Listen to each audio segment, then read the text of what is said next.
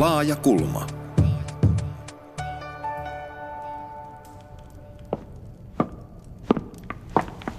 Nuori mies, tekö olette vaatinut Charles Painian otteluun? En kaunis prinsessa, hän on itse yleinen haastaja. Tulen vain niin kuin muutkin koettelemaan nuoruuteni voimia hänen kanssaan. Nuori mies, intonne on liian rohkea ikänne nähden. Olette nähnyt hirveitä näytteitä sen miehen voimasta.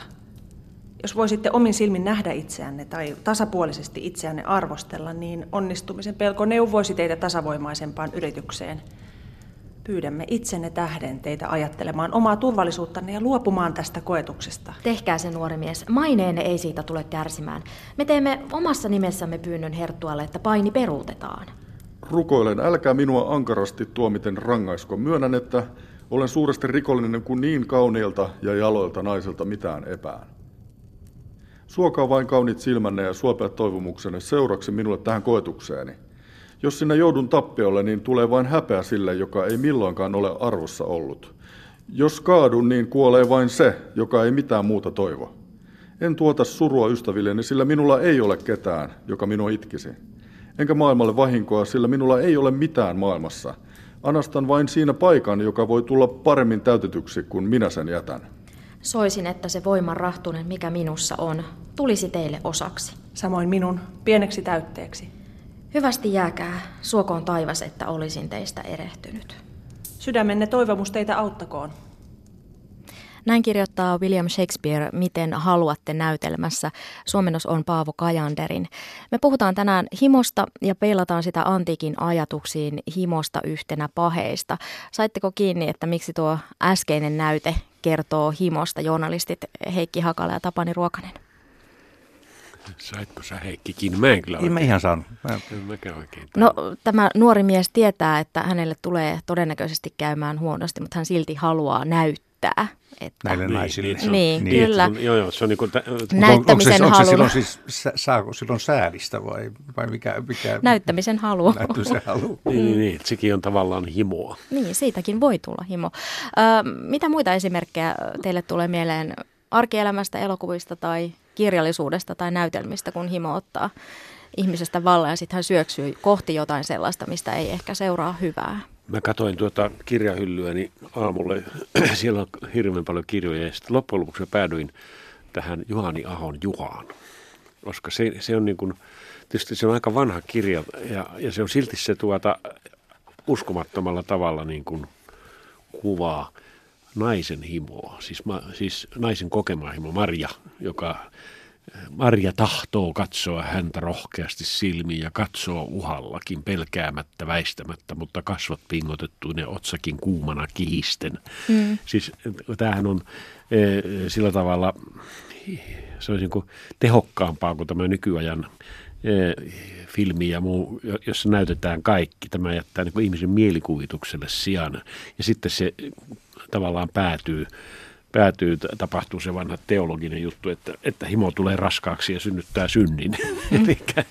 ja sitten tuohon kuvaa tuo Juha hyvin pitkää prosessia, että se kasvaa, se, prosessi, kasvaa se, tuota, se halu siitä, se meikkaa kohtaan niin kuin, niin kuin sillä Kyllä. kypsyy, kypsyy, että se on, se on uskomattoman hieno, hieno, ja hieno sittenhän, sittenhän tässä on myöskin tavallaan se himon lopputulos, eli katastrofi. Katastrofi, kyllä, joo. Ja se on niin kuin sen kuvaus, semmoinen prosessi, mm. himoprosessi. Mm. Joo. Entäs Heikki? No mä tämmöisenä aika innokkaana oopperan ystävänä ajattelen, että, että Himo on hyvin monien oopperoiden tämmöinen ihan ydin, ydin niin kuin teema, koska opera on tämmöistä voimakkaiden tunteiden välittämistä, se ei muuten, se on, muuten tuntuu lattajalta. Viimeisimpänä viime lauantaina näin, näin erittäin hienon version Verdi Rigoletosta, jossa tämä nimihenkilö Rigoletto, joka yrittää suojella tytältä, tytältään Gildaa, niin tuota, itse asiassa tuhoutuu siihen kostonhimoon, joka hänellä on. Siinähän on semmoinen Mantovan kreivi, joka on tämmöinen täydellinen irstailija ja pahis, joka siis käyttäytyy aivan törkeästi. Ja, ja tältä, Ranskan kuningas Tältä, tältä, tältä tuota, eh, suojele, suojellakseen tytärtään, niin tuota, lopulta löytää sitten tyttärensä surmattuna säkistä. Joo, joo. Eli siinäkin päädytään. Siinä päädytään siihen, että just se koston himo, joka riivaa sitä, niin loppu, kääntyykin itseään vastaan mm. ja tuhoaa hänen elämänsä. Ja se Manttovan Kreivi vaan laureskelee siellä, että oi kuinka häilyvä on tuo nainen. Mm. Donna Immobile. Se on, tämä on, tämä on niin kuin mielenkiintoinen paradoksaalisuus, siis näennäiset vastakohdat, että kun sä luulet, että sä voitat, että täytät niin kuin tarpeesi ja purat sen himosi, niin se oikein olla, että sä tuhoudut. Mm, juuri niin, joo. joo. Minä olen Satu Kivelä ja tänään Laajakulmassa pohditaan himoa ja vieraana ovat journalistit Heikki Hakala ja Tapani Ruokanen. Ja Me ollaan himokeskustelijoita. Niin, niin piti te, teitä tituleerata tämän ohjelman ja himokeskustelijoiksi. Niin siis himo on ihmiselle hyvin inhimillinen tunne, mutta tänään pohditaan sitä, että milloin se himo kääntyy paheksi. Ja niin kuin tekin kuvasitte tuossa Heikki sitä operan, että, että sitten kun se ottaa sen kokonaan sen vallan ja, ja vie, niin sitten se voikin olla tuhoava voima. Ja pohditaan siis, että milloin se himo on pahe ja mitä vaikka Platon ajatteli himosta. Antikin ajattelutavassa himoa piti rajata käytännöllisen järjen avulla. Filosofian professori Pauliina Remes. Kyllä me nähdään myös Platonin dialogeissa, että se on myös selkeä tämmöinen ihan yksilöllinen tämmöinen, joka liittyy tosiaan tähän ihmisen kykyyn olla joko eläimellinen ja seurata hillittömästi vaikkapa seksuaalisuutta halujaan – niin se ei ole mikään tämmöinen ideaalitilanne heidän mielestä todellakaan, vaan, vaan ideaali on Sokrates, joka kykenee erittäin kaunein nuoren miehen Alkibiaden kanssa käymään levolle ja, ja vaikka tiedetään muista lähteistä, että hän suorastaan rakasti Alkibiadesta, niin hän ei koske Alkibiadeen, koska hän on omien halujensa täydessä kontrollissa. Antiikin Kreikassa olivat yleisiä vanhemman miehen ja nuorukaisen väliset erottiset suhteet ja suhteessa vanhempi edusti kokemusta, yhteiskunnallisia suhteita ja nuorempi sitten kauneutta. Sokrates hallitsi himonsa. Mitä hillintään eli himojen hallitsemiseen sitten vaaditaan? Miten se onnistuu? Järkeä tietysti. Täytyy pystyä niin kuin ajattelemaan yli sen, sen himon. Himon tunteen yli. Himon tunteen yli, että tuota, siis seurauksia. Kyllä on luulen, että, että usein myös pelko on sellainen tekijä, joka voi olla tämmöinen himoa kahlitseva, hallitseva, että, että tavallaan ei halua kohdata niitä seurauksia, joita, joita semmoinen yltiöpäisyys aiheuttaisi. Et siis, mutta että järkeä ja pelkoa. Mä luulen, että se järki on niin se parempi vaihtoehto, mutta pelko on se, niin se emotionaalinen niin kuin tekijä, joka, joka myös saattaa pitää meitä kurissa. Ja ne vähän liittyy toisiinsa. Kyllä ne varmaan vähän liittyy. Että, että siis sun järkes sanoo, että tuota, kannattaa vähän Koska, pelätä. Tuota mutta, mutta, mutta eikö just siitähän me, siihen me jäädään tavallaan kiinni näissä himokysymyksissä, että vaikka järki sanoo, että ei pitäisi tehdä, niin siitä huolimatta me tehdään. Niin, näin se on. Ja tässä tulee se, että sitä mitä minä tahdon, minä en tee. Niin, tämmöinen Paavalin. niin. Ja tekemättä jättäminen myöskin yhtenä. Joo. Yhtenä Onko laiskuushimo? Ainakin se on kuoleman synty. Himon juuret voivat tutkijoiden mukaan olla lapsuudessa. Siis kiintymykseen ja rakkauteen liittyvät varhaiset tiedostamattomat muistot vaikuttaa siis siihen, miten me käyttäydymme, minkälaisia tavoitteita on ja, ja tämä lapsuus vaikuttaa sekä intohimon että kiinnostuksen kohteisiin. Ja tästä voi tulla sitten ongelma, jos varhaiset kokemukset perustuu epäterveisiin ihmissuhteisiin. Eli ihminen voi toistaa aikuisena näitä huonoja käyttäytymismalleja, koska ne on tuttuja lapsuudesta ja sitä kautta sitten turvallisia. Tähän on kiinnostavaa, koska jotenkin ihminen ei välttämättä aina, aina tiedosta, että mitkä kaikki asiat meihin vaikuttaa. Että himonkin juuret voi olla lapsuudessa. Niin, joo, ja siis yksi, yksi tietysti on semmoinen, musta tämä himo on hyvin tyypillisesti semmoinen kaikkia ihmisiä yhdistävä ominaisuus. Katsotaan vaikka mainontaa, niin sehän vetoo, mainonnassa vedotaan ihan hirveän tyypillisesti meidän, meidän, meidän himo, suklaamainonta, jäätelömainonta, siellä se sotkeutuu sitten jo erotiikka aika, aika komeasti koko ajan. Että, että kyllä niin kuin tavallaan mainostaja ymmärtää, että tämä on semmoinen asia, jota, joka, jota kaikki ihmiset jakaa kesken. Mm. Joo, ja sitten se on, se on tietysti tämmöinen niin kuin driving force, tämmöinen eteenpäin viivä voima koko elämässä, koska ilman himoa elämää ei olisi. Ja, mm. tuota, ja, ja tässä mielessä niin kuin, tämä himon, himojen hillitseminen, niin se on kulttuuria, se on tätä, mitä sanotaan sivistykseksi, että opitaan niin kuin toimimaan, niin, niin. Toi, ottamaan, ottamaan tietyt pelisäännöt käyttöön. Ja tuossa antiikin ajattelussa tietysti on, o, ollaankin juuri sitä mieltä, että, että tulee tehdä kaikkensa, että ihminen, ihmisen eläimelliset tai biologiset piirteet tavallaan niin kuin voitaisiin häivyttää. Tavallaan siitä, siitäkin nousee juuri tämä, että, että himo on tämmöinen – eläimellinen, se, se, sitoo meitä sinne eläinkuntaan, joho, josta me jollakin lailla haluttaisiin niin karkuun. Niin, tavallaan niin kuin ihmisyys tulee huippuunsa silloin, kun ihminen voi sanoa, että kaikki on minulle luvallista, mutta kaikki ei ole tarpeellista ja mikään ei saa minua hallita. Eli niin, ihmiset valehtelee itselleen aika paljon kyllä. Että, mutta kyllä himoon varmaan liittyy yksi, yksi aika oleellinen piirre ja se on semmoinen, että, että, että, että periaatteessa nämä himot niin on addiktoivia, synnyttää riippuvuutta, että, että, että tavallaan ihminen – orjuuttaa itsensä sen, sen, sen himonsa toteuttamista, toteuttamisessa. Että, että se kieltäytyminen on tavallaan myös tietynlaista vapautumista siitä orjuudesta. Se on vallan ottamista takaisin itselle, itselle. Että en avaakaan sitä Tämä on, tämä on mielenkiintoinen paradoksi, on juuri tämä Heikki, minkä sanoit, että, että siis himosta vapautuminen, eli se on todella vapautumista, eli orjuudesta vapautumista. Mm, mm, joo, Ja siihen varmaan vaikuttaa myös sitten tietysti ihmisen omat ö, niin kuin moraalikäsitykset ja arvot siihen, minkä hän kokee, että onko, onko raskauttava himo vaiko, vaiko eikö. Niin, ehkä voisi ajatella jotenkin niin, että, että itse moraali on juuri sitä, niin kuin sitä ky- kykyä hallita, hallita näitä mielihaluja, voimakkaita mielihaluja. Sen oleellinen piiri on myös, että se on, se on koko ajan läsnä olevaa, koko ajan kamppailemista. Että se, se ei ole semmoista vapautumista, että sen jälkeen, no joo, varmaan siis – otetaanpa vaikka tupakan himo esimerkiksi, tai että tupak, tupakointi, aiheuttaa riippuvuutta.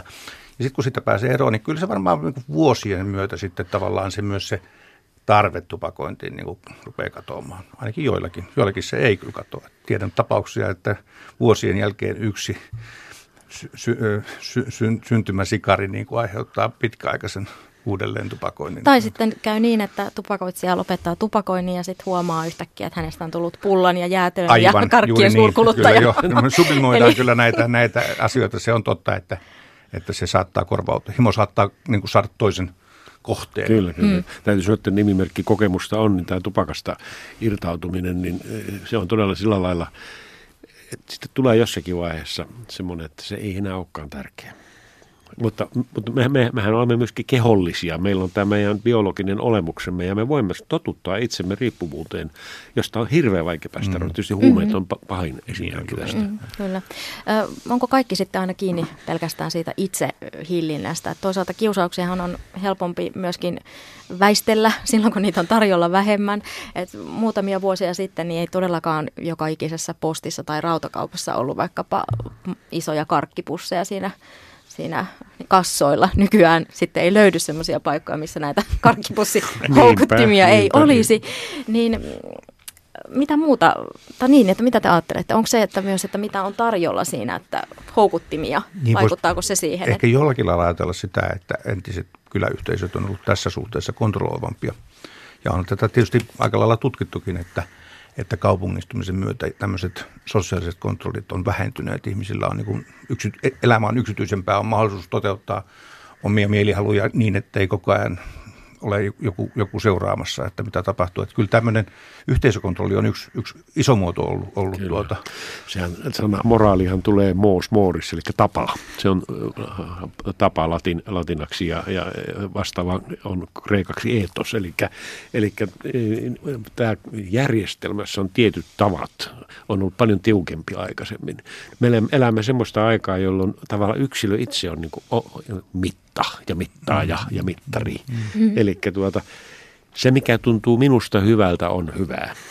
Niin, ja, vaikka siitä voisi olla niin, muille sitten huonoja seurauksia mu, mu, tai itselle. Niin, juuri niin. niin. Ja, ja sitten tuota, mutta sitten toisaalta taas niin kuin järkevä ihminen, järkeä me kuitenkin korostamme, niin käyttää tietoa hyväkseen ja ajattelee, että, että minulle on hyväksi myöskin se, että minä en tee kaikkea sitä, mitä minä voisin tehdä. Mm, mutta milloin, milloin on hyvä niin toimia. Sitten se on tilannekohtainen ja niin. sitten otetaan ne muut hyveet niin. siihen. Ja... Niin. Puhutaan juuri tämmöistä pidäkkeettömyydestä mm. tai pidäkkeellisyydestä. No tuota, niin. Tämä on sillä tavalla tietysti mielenkiintoinen aika, että ennenhän oli, oli siis, kun uskonto hallitsi enemmän ihmisten elämää. No, me eletään reformaation 500-vuotisviikkoa parhaillaan, niin voi sanoa, että siitä alkoi se vapautuminen, jolloin se kontrolli – siirtyi pikkuhiljaa ihmiseen, hmm. ihmisen ulkopuolelta. Ja nyt me ollaan niin semmoisessa aikuisuuden vaiheessa.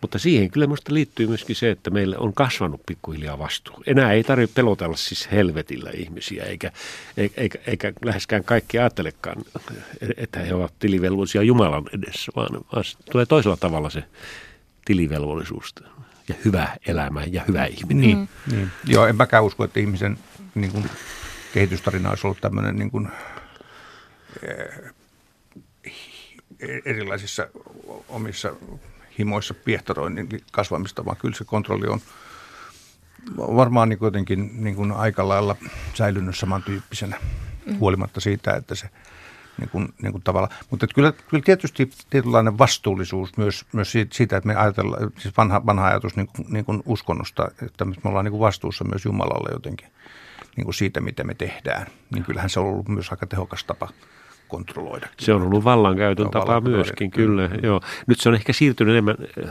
toiseen vähän abstraktiin käsite, eli omaan tuntoon. Eli mm. ihmisellä on semmoinen eh, yhteinen eh, tunne, jota, jota kristityssä on Jumalan ääneksi, mutta joka voi olla myöskin sen yhteisön niin kuin, luoma mittari sinne, että mikä on oikein ja mikä on väärin. Mm. Se tietää järjellään ja siis itsessään ja haluaa toimia ehkä niin. kuten tässä puhuttiin, niin ympäristö on täynnä erilaisia houkutuksia. Ei tietenkään sitten ihme, että, että moni ostaa sitten väsyneenä sen karkkipussia ja nälissään siitä, siitä sitten rautakaupasta asia, kiertyy tähän karkkiin. Hei, tämä sun tämä taitaa olla mun akilleen kantapää, tämä karkki. Mutta, tota, mutta toisaalta voiko itsensä hallitseminenkin mennä sitten överiksi? Et meillähän on karppaajia, itsensä trimmaajia, myöskin, myöskin tällaisia tietyllä tavalla semmoisia ihmisiä, joita jotkut voi kutsua moralisteiksi, eli, eli he niin kuin elävät itse tietyn arvon mukaan ja ehkä aika tiukastikin niin ja sen jälkeen katse kääntyy vierustoverit. Hetkinen, hetkinen, sinä et tee nyt niin kuin minä teen. Niinpä, onko niin. sä niin kuin mä, uskossa hä. Mm, Mutta niin. se uskoo vaan esimerkiksi vihreitä. Tämä, tämä niin, tai mihin vaan. Hyveellisyyden paradoksi, että siitä seuraa niin kuin oma hyväisyyttä aika helposti. Se on kyllä, kyllä järkyttävä juttu. Että... Ja, ja sen jälkeen seuraa parannuksen toisen synneistä. Oletteko itse langenneet tähän koskaan? Mihinkä? Oma hyväisyyteen niin. syntyykö kaiken aikaa? Koko ajan, joo. Tämähän, on, tämähän, on, siis, tämähän ei lopu tämä taistelu. niin, elämän kattava taistelu. Huumorilla on kyllä onneksi siinä suhteessa parantavia vaikutuksia. Joo, että... Kyllä. Ja sehän on myöskin kaikkein tehokkain lääke tällaista Lääke. moraalismiakin vastaan. Kyllä, kyllä. Että jos mm. joku tulee kauheasti sormipystyssä opettamaan, niin kun, kun se muuttuu naurettavaksi, se loppuu. Niin, ja sitten siitä ei välttämättä seuraa mitään, mitään hyvää niin kuin toisin kuin ehkä se ihminen itse ajattelee. Laajakulmassa puhutaan himosta. Minä olen Satu Kivelä vieraana ovat journalistit Tapani Ruokanen ja Heikki Hakala. Tosiaan antiikissakin pohdittiin himoa pahena etenkin ruumillisten nautintojen kautta. Esimerkiksi juuri syöpöttelyn ja seksuaalisten nautintojen näkökulmasta. Mitä ajattelette? Syöpöttely ei taida olla vieläkään hyve, paitsi jouluna se on sallittua. Mm-hmm. Silloin kaikki armahdetaan siitä. Että... syönti kai lähinnä tietysti, mutta kyllähän niin. me yhä, siis mehän eletään tällä hetkellä jotenkin semmoista hyvin voimakkaasta semmoista ruokatrendiaikaa. Tai se on hyvin, myöskin, meillä on samaan aikaan siis einesten määrä kasvaa, ihmiset, ruoantekotaidottomien ihmisten määrä tuntuu olevan valtavan suuri, mutta sitten on niinku tämmöistä ruokaharrastusta. Polarisaatio kyllä se, tässäkin. Kyllä musta ruoka, vaikka mä oon hyvin innokas ruokaihminen itse, mutta, tota, mutta kyllä sekin voi saada siis piirteitä, jotka on, on niinku, musta niinku oikeasti epäterveitä. Esimerkki. Siis no, semmoinen, semmoinen todellinen hifistely, että pitää olla jotakin aivan tiettyä kohtaa mm. tai siitä ei tule yhtään mitään. Siis ei niin kuin, voi soveltaa, että okei, mulla ei ole tätä maustetta. Semmoista, semmoista niin kuin ehkä, ehkä hienostelu olisi ehkä niin. Niin kuin se termi, jota, jota voisi Vai sitten käyttää. toisessa ääripäässä pistetään mättöä niin sanotusti. Sitä Eli mättöä, tehdään hampurilan, joka ei mahtu edes hevosen suuhun. Juuri niin. Siis niin, ihan XXL joo, joo, joo, joo, joka on, se on ihan älytöntä.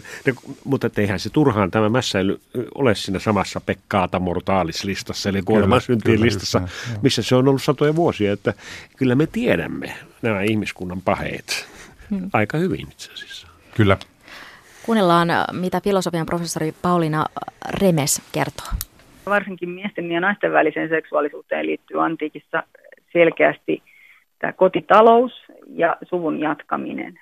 Ja on, atenolaisilla esimerkiksi oli tiettyjä sukuja, jotka, jotka olivat atenalaisia sukuja, ja tämä suvun omina, omaisuus kulkee niissä suvuissa, suvun maine, kaikki tämä kuuluu siihen niin kuin kotitalouden piiriin. Ja, ja silloin suvun jatkamisen esimerkiksi kontrolloiminen on keskeinen osa heille voidaan nähdä, että heti tulee ongelmia, jos, jos lapsia tehdään paljon tämän kotitalouden ulkopuolella, jotenkin varsinkin tietenkin karmea ajatus heille, jos, jos tota, perheenäiti tuo jotain vierasta verta taloon ikään kuin uskottomuuden seurauksena, niin, niin se kaikki tämä koettelee tätä yhtä peruselementtiä antiikin yhteisössä, joka on tämä kotitalous, joka, joka on laajempi kuin meillä, laajempi kuin ydinperhe, mutta siitä huolimatta ikään kuin selkeä rajainen, että siihen kuuluu se on tämän miehen, miehinen permysjärjestelmä ja siihen sitten kuuluvat, kotitalouteen kuuluvat ihmiset ja, ja taloudelliset toimet. Ja, ja seksu, no se miehen seksu, seksuaalisuus ei ollut ensisijaisesti tämmöistä niin kuin nautinnon ylläpitämistä, vaan tämän kotitalouden jatkumon turvaaminen ja sitä kautta kaupunkivaltion lisää sotilaita ja kansalaisia, joilla sitten pitäisi olla molemmilla. Esimerkiksi kansalaisena isä, isä ja äiti myöskin, no naiset ei ollut kansalaisia, mutta kuitenkin tavallaan, että siinä olisi mahdollisimman hyvä tämmöinen verenperimä ja, ja että siihen ei tulisi paljon ei-kansalaisia eikä muuta, ja, ja että pystytään selkeästi seuraamaan, missä tämä, kenelle tämä omaisuus periytyy ja Remeksen mukaan monissa järjestetyissä avioliitoissa oli kyllä nautintoa ja rakkautta, mutta varakkaiden atenalaisten sukujen kesken liittoja ei näillä perusteilla solmittu, vaan keskiössä oli juurikin se, se kotitalous, miten, miten hän sitä kuvasi tuossa. Mitä sanotte? No Minkälainen no, maailma? Tämähän olisi vähän samalla kuin meillä oli viime vuosisadan alkuun saakka niin. suurin piirtein. Tämä romantiikkaan tuli 1800-luvulla vasta oikeastaan voima, voimallisesti. Kyllä nämä aika laillakaan järjestettyjä avioliittoja oli, tai ainakin, ainakin järkiavioliittoja. Sitten ne, nimenomaan ne avioliitot, jos sitten suhteet oli kaikenlaisia. Mm. Ja himo oli ilmassa kyllä. Niin ja siis siinä oli ehdottomasti kysymys taloudellisista niin kuin sopimuksista ja, ja talouden optimoinnista, että pyrittiin löytämään niin kuin sopivan varakkaita ja, Kyllä, ja sitten tämähän on tietysti Romeon ja Julian tarinahan on juuri romanttisen rakkauden tarina ja himon tarina myöskin. Mm. Jos ei ollut suuria perintöjä, niin, niin silloin sitten avioliittojen solmiminen, että ulkopuolisetkin suhteet oli, oli vähemmän määriteltyjä, mutta jos sitä omaisuutta oli paljon, niin sitä tarkempaa se sitten touhu oli ja, ja miehillä oli jo tuolloin enemmän, enemmän vapauksia, että miesten väliset erottiset suhteet oli sallittuja miehille enemmän kuin, kuin naisille ja, ja oikeuspuheesta tiedetään, että, että aviorikkomista kyllä tapahtui, mutta se oli siihen aikaan sitten antiikissa vaarallistakin asian osaisille. Mites jos nyt mietitään tätä päivää, niin Onhan siis sillä tavalla maailma kuitenkin kehittynyt, että mä ajattelen, että onhan se ollut kauhean rikollista toimintaa, jos tämä isäntien oikeus käyttää ensi yö, siis ot, ottaa siis tai palveluskuntaa, palveluskuntaa käyttää hyväkseen orjuuttavaa, siis, e, tai naisen hyväksikäyttö, mikä on meidän aikoihin saakka jatkunut. Että onhan tässä suhteessa tietysti kehitystä tapahtunut aika lailla. Joo, ja siis nimenomaan tasa-arvon kehittymisen myötä ja, ja, ja siis se Siis kyllä tämä tietysti tämä miehistoria ei se nyt kauhean uljasta ole. Ei. Ole ei. kyllä. Ja totta, tietysti mä olen ajatellut, musta tämä Me Too-kampanja, joka tällä hetkellä on, on siellä, niin ainakin mä oon niin oikeastaan äimistynyt siitä, että kuinka, kuinka se näyttääkin olevan niin kuin osa naisena olemista tulla niin kuin jollakin lailla niin kuin ahdistelluksi seksuaalisesti, ainakin niin kuin verbaalisesti. Että, mm. niin kuin, että, että kyllä me äijät ollaan niin kuin aikamoisia ääliöitä. Joo, se on kyllä mä niin kuin pelkään sitä vaan nyt, että, että taas se ei käynyt päälailleen. Se on hyvä, että tämä käydään läpi ja, ja, mm. että nämä paljastuu ällistyttävällä tavalla.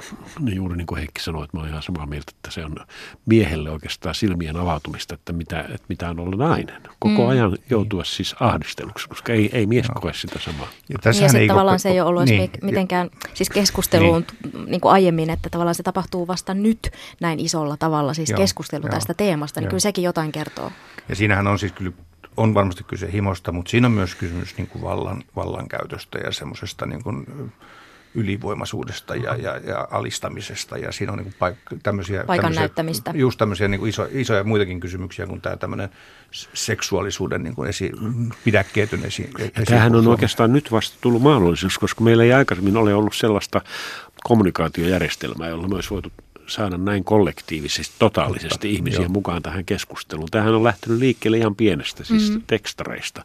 Ja, ja tuota, tämä kertoo myöskin sen, että kuinka tämä uusi tiedonvälitysjärjestelmä, vaikka sillä on paljon heikkouksia, niin se kuitenkin antaa äänen semmoiselle, jolla ei ole ääntä. Joo, mm. joo, ja pystyy sanottamaan semmoista ilmiötä, mihin moni voi kertoa kokemuksensa, mutta välttämättä ei yksinään toi Aivan. sitä asiaa mm, esille, niin mm. siihen tulee erilainen kulma sitten sitäkin kautta. Joo, ja siis me, tämä tapahtuu tämä samanaikaisesti, kun meidän niin kuin visuaalinen maailma on yhä voimakkaammin erottinen. Siis koko ajan. Siis se niin kuin stimuloi ihan älyttömän paljon mun mielestä tässä suhteessa. Että tota, niin kuin mä viittasin, mutta se lähtee juuri näistä, näistä kaupallisuuden niin kuin ehdoista. Että, että, seksi myy. Että se, seksi myy nimenomaan. Ja se on niin mielenkiintoista ajatella, että kun me näemme, niin kuin, että meidän nuorisomme on alkanut raitistua.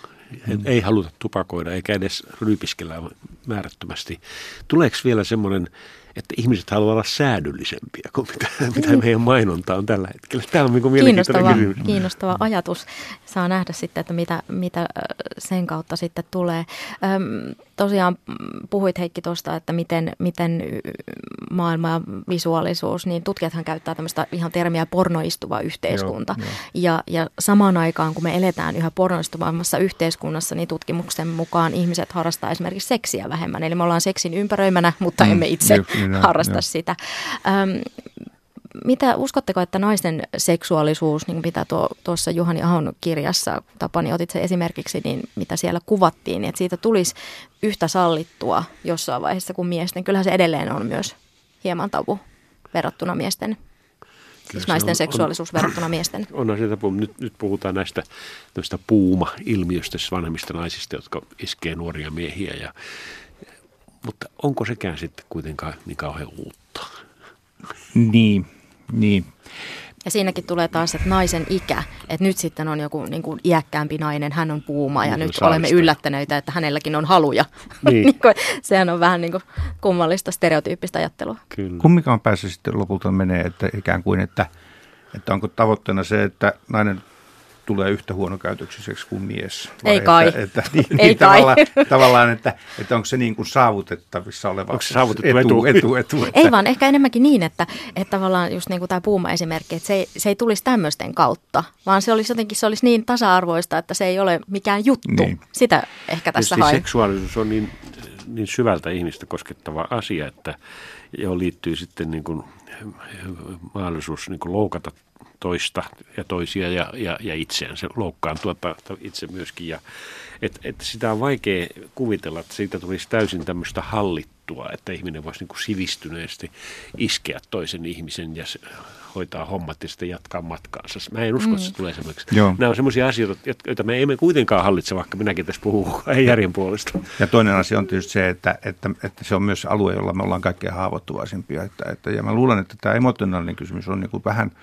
että naiset on tässä suhteessa kyllä jotenkin niin kuin herkempiä. Ja, ja, ja, ja, ja, ja tota, niin kuin se naisen, naisen niin kuin tunneelämä jollakin lailla ohjaa myös, myös tavallaan siihen jollakin lailla järkevään kohtuullisuuteen ja semmoiseen niin kuin harkitsevuuteen. Voi tietysti olla myös tämmöinen klassinen niin kuin raskaaksi tuleminen kysymyksenä, että nainen, nainen kuitenkin niin kuin tavallaan ihan eri tavalla joutuu seurauksiin seksistä kuin mies. Kyllä. Mm. Ja, siinä, ja tämähän olemme nyt vasta 50 vuotta eläneet pillerin aikaa. Mm. Eli, mm. eli tuota, sehän vapautti tavallaan himon, jos näin voisi sanoa. Mutta tuota, kehitys kehittyy, eli, eli me olemme nyt eri tilanteessa. Kyllähän me vanhemmat muistamme sen 60-luvun niin kuin vapautumisen ajan, joka oli siis ihan hurja, koska silloin me niin kuin, nämä tabut kaikki nurin. Mm. Ehkä näissä vanhoissa elokuvissa vielä voi nähdä jotain häivähdystä siitä. Mm. Tässä suhteessa mä luulen, että tämä säädöllisyys on jo tehnyt paluutakin, koska kyllähän se 60-70-luvun niin kuin seksuaalinen vapautuminen niin oli jotakin aivan toista kuin mitä tällä hetkellä. Joo. Ja Vaikka se, pornostuminen on varmaan kyllä mm. syventynyt. Kyllä. Ja sekin tietysti vie, vie niin kuin hohtoa tavallaan seksuaalisuudelta ja sen salaperäisyydeltä, että kun pornografiaa on tarjolla kaikkialla ja se on, se on maailman eniten myyty tuote, mm. niin se, se, on, se on niin, että että pystyykö sitten, mutta mä uskon, että pystyy ihminen, esimerkiksi nuori ihminen kuitenkin sitten sen oman seksuaalisuutensa kanssa heräämään hitaammin. Mutta se on ehkä vähän eri juttu. Sitä on vaikea tietysti puhua toisen puolesta. Mm, jokaisen Joo. on se itse. Mutta on siinä pornostumisessa semmoinen kauhean minusta vakava asia, että se asettaa etenkin naisille ihan uudenlaisia vaatimuksia. Olla niin kuin koko mm. ajan niin kuin halukas jotenkin käytettävissä oleva ja se, että mikä, mikä, mikä on niin kuin tavallaan se, se semmoinen ydinajatus siitä, että, että mikä, mitä ruvetaan pitämään niin kuin luonnollisena. Ja mitä Kyllä, ei. sehän vääristää mm. ilman muuta. Se vääristää niin kuin käsitystä siitä, mitä todellisuus on. Eli maailman kuva vääristyy. Kyllä. Laajakulman yhteistyökumppanina on syksyllä filosofinen aikakauslehti niin, että näin. Ja tällä viikolla lehti tarjoaa luettavaksi suomennosta utopissosialisti Charles Fourierin gastronomian puolustuspuheesta. Fourier tarttuu tekstissä väitteeseen, jonka mukaan intohimo ja erityisesti herkkusuisuus olisi paheellista ja kääntää näkökulman päälle, päälaille. Hän kirjoittaa muun muassa näin. Muut intohimot, kuten rakkaus ja kunnianhimo, vaikuttavat tosin mieskuntoisessa aikuisiassa paljon voimakkaammin, mutta ainoastaan herkkusuisuus ei koskaan menetä valtaansa ikäkausien vaihdellessa. Se on intohimoista pysyvin, ainoa, joka hallitsee kehdosta hautaan. Linkki-artikkeli on Laajakulman ohjelmasivuilla Yle Areenassa. Allekirjoitetaanko tämä herkkusuisuus? Mä olen kokemusasiantuntija tässä asiassa. Kyllä. Kyllä, joo. sama juttu.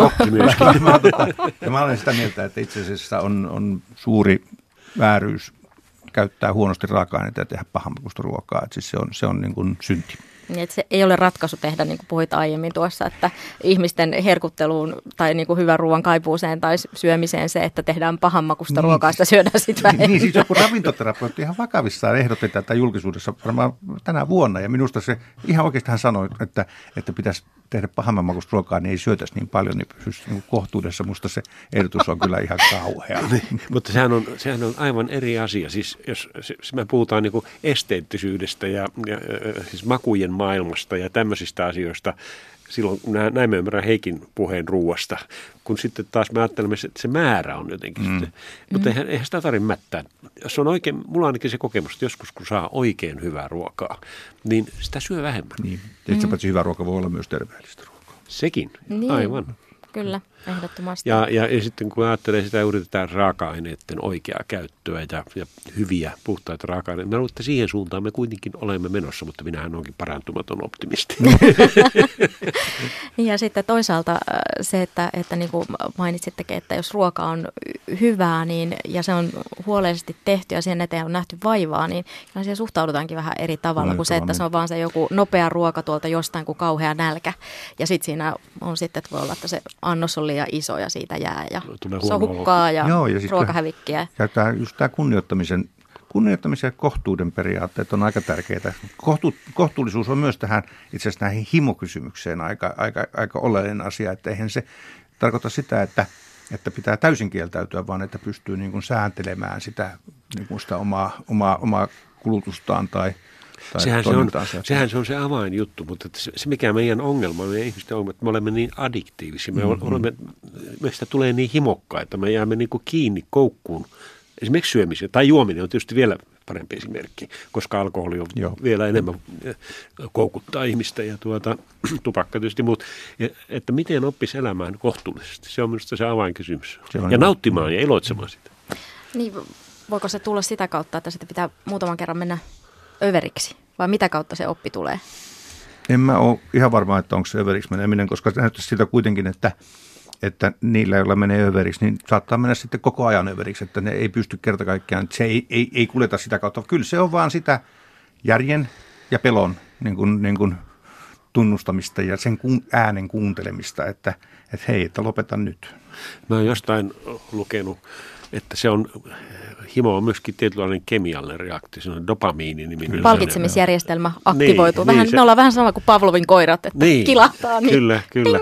En tiedä, keksittäisikö joku antihimopilleri sitten. Tässä tulee niin kuitenkin semmoisen järjettömään tilanteeseen, että olemmeko me pelkästään hormoniemme tulosta, että onko niin. meissä mitään henkistä, että on kysymys aina jostakin serotoninista tai dopamiinista. niin, tämä, tämä, on, tämä on hyvä, hyvä kysymys. Ihmisyyden ytimessä, ytimessä olemme. Mm. Laajakulmassa puhutaan tänään himosta. Minä olen Satu Kivelä ja vieraana ovat himokeskustelijat Heikki Hakala ja Tapani Ruokanen. Antiikissa ajateltiin, että jos himoa ei hallitse sillä tavoin, että elämä on kokonaisuutena tasapainoista, niin siitä himosta tulee pahe. Eli tämä kohtuullisuus oli tärkeää, mikä Heikki tässä mainitsi mainitsitkin. Ylikulutustakin voi ajatella ehkäpä himon mm-hmm. muotona. Löytöretkien aikakausi 1800-luvun lopusta 1900-luvun alkuun voi yhä vaikuttaa siis meidän ajatuksiimme siitä, että, että maapallolla on rajattomat resurssit ja ainainen jatkuva kasvua kasvun päälle on, on mahdollista. Filosofian professori Pauliina Remes. Voidaan ajatella, että se koko länsimainen voit, jatkuvien voittojen parantamisen ajatus. Ei se, että, että yhtiön tarvitsee tehdä voittoa, vaan että se voiton täytyy koko ajan kasvaa. Niin siinä on samanlainen ajatusmekanismi, vaikka se ei suoraan liittyiskään tähän historiaan, mutta, mutta jo kiinnostavasti kyllä se sama ajatus, että, että on mahdollista tehdä aina vain enemmän ja enemmän voittoa, ja silloinhan niiden voittojen pitää jostakin tulla.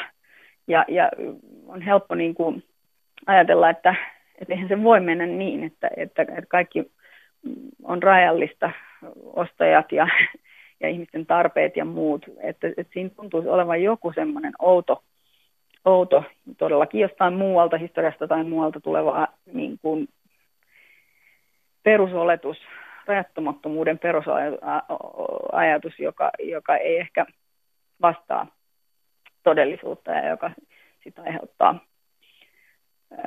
hyvin erilaisia, eh, eriskummallisia lopputulemia.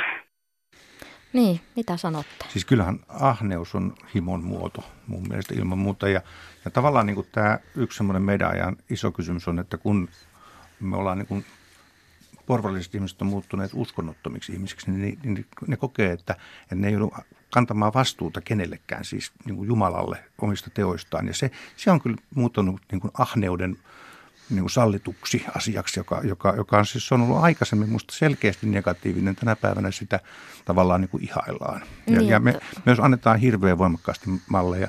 No eilinen on hyvä esimerkki tästä, että, että me niin kuin ihaillaan niitä ihmisiä, jotka on hyvin varakkaita. Ja, ja tota, me lototaan sen takia, että me saataisiin kauheasti rahaa, eikä meillä ole oikeastaan mitään käsitystä, että mitä sen, mitä sille, mitä sen rahan kanssa sitten tavallaan niin kuin tehtäisiin. Että, että tässä on taas myös semmoisia mun mielestä semmoisia niin todellisuutta pinouttavia asioita. Ja kyllä mä tästä ahneudesta on hirveän huolissani ja kyllä se on totta, että se on jo johtanut nyt siihen, että, että meillä elokuussa loppui niin kuin maapallon kantokyky ja me ollaan tällä hetkellä niin kuin, niin kuin yli kolmasosa niin kuin yli, vuodessa niin kuin ylittyy sitä kestokykyä, mikä maapallolla on. Me syödään koko ajan nyt niin kuin juuri tämän ahneuden seurauksena asioita. Ja tämä on myös aika, aika lyhyessä ajassa kehittynyt Kyllä. Ja, ja tähän on myös niin velaksi elämästä. Me Kyllä. ollaan kuultu, kuultu sitä toisenlaista puhetta velaksi elämisestä, mutta tämähän on, tämä on yksi erittäin muoto. Paha, tämä on erittäin paha velaksi niin. elämistä. Joo, ja tämä minusta on aivan ydinkysymys on tämä rajattomuuden niin kuin illuusio, haavekuva, että se koskee ihmistä yksilönä, yksilön kuvitelmat omasta Kuvi, mahdollisuudesta, hän niin mahdollisuuksistaan. Tekemään, juomaan vaikka kuinka paljon tai, tai syömään vaikka kuinka paljon tai mitä, mitä käyttämään huumeita muuta. E, mutta ihminen on rajallinen, mutta maailma on myöskin rajallinen ja meidän pitäisi oppia elämään näiden rajojen kanssa. Ja se mikä on on niin kuin, oli just näin vero, veropaljastusten viikolla voi sanoa, että siis tavallisesta ihmisestä tuntuu joskus, että miten joku ihminen haluaa vältellä veroja, jos hän tienaa satoja tuhansia. Niin, Mutta näin se vaan on. Eli ihminen ei koskaan ole balanssissa, ellei se balanssi synny tänne korvien väliin, se tasapaino. Ja, ja ei ole koskaan riittävästi rahaa, ei ole koskaan riittävästi valtaa, ei ole koskaan riittävästi nautintoja. Ja, ja tuota, silloin me ollaan juuri siinä, että että jotta sä pystyisit tyytymään elämääsi, nauttimaan ja iloitsemaan siitä, sun täytyy löytää semmoinen sisäinen tasapaino ja sisäinen rauha. Ja, ja siinä mielessä juuri tämä uskonnoton, mihin Heikki viittasit, niin on vaarallinen, koska mehän nyt kyllä etsimme, tai yksilöt etsivät niin kuin sitä tasapainoa ja rauhaa. Uskontoja kehitetään niin kuin sekatavarakaupasta, otetaan mm, tuolta hyllyltä mm. sielun kuolemattomuutta ja tuolta niin kuin sen vaellusta ja, ja niin edelleen. Että tuota, mutta että siinä etsitään juuri sitä tasapainoa ja mm. rauhaa, mielen rauhaa. Joo. Niin ja sehän ei löydy vertaamalla muihin. Ei, ei se, se, se, se, juuri, se, on, se, on, se on juuri se rotko. Vertaaminen on kaikkein paras tapa niin kuin, niin kuin, pistää asiat överiksi, koska aina on joku, joka on niin kuin enemmän ja paremmin ja, ja, ja, ja tota, se on niin kuin kyllä ihan klassinen niin kuin, niin kuin tämmöinen ää, kyltymättömyyden lähde. Ei kannata verrata omaa autoa toisen autoon, koska aina löytyy joku, jolla on vielä parempi auto. Niin ja sitten sä et kuitenkaan tiedä, että se, joka sinun mielestäsi siinä paremmalla autolla ajaa, hän voi olla hyvinkin onneton. Nimenomaan. hän katsoo taas jonnekin toisaalle Mutta ja joku... sitten tässä niin niin. kierre on valmis. Tietenkin täytyy varoa sitä, että, että, että ei sano, että on parempi olla köyhä ja onnellinen kuin rikas ja onneton, koska tietysti ka- ka- kaikkein kivointa olla rikas ja onnellinen. Mm, Mutta tuota, Mutta se onnellisuus se on sitten toinen asia. Se mm. ei ole pelkästään nautinnon ja tavaran kysymys. Mm. Kuten tuossa Heikki jo mainitsitkin, niin me suomalaiset, kuten muutkin länsimaiset ihmiset, käytetään luonnonvaroja enemmän kuin maapallo kestää. Ja tässä me ollaan siis todellakin mestareita. Suomalaisten ylikulutuspäivä oli jo kolmas huhtikuuta ja sen jälkeen koko loppuvuosi on ollut laskennallista ylikulutusta. Ja suurimmat syyt ylikulutukseen on aika arkisia. Ruoantuotantoa, liikenteen ja asumisen aiheuttamia kasvihuonepäästöjä. Ja avokadot ja riisi ja kahvi tai helppo liikkuminen. Ne on, me ollaan totuttu no, niihin. Totuttu, Se on helppoa, kivaa, arkista. Niin tajutaan, tajutaanko tai tunnistetaanko me tämmöisiä asioita himon ilmentymiksi?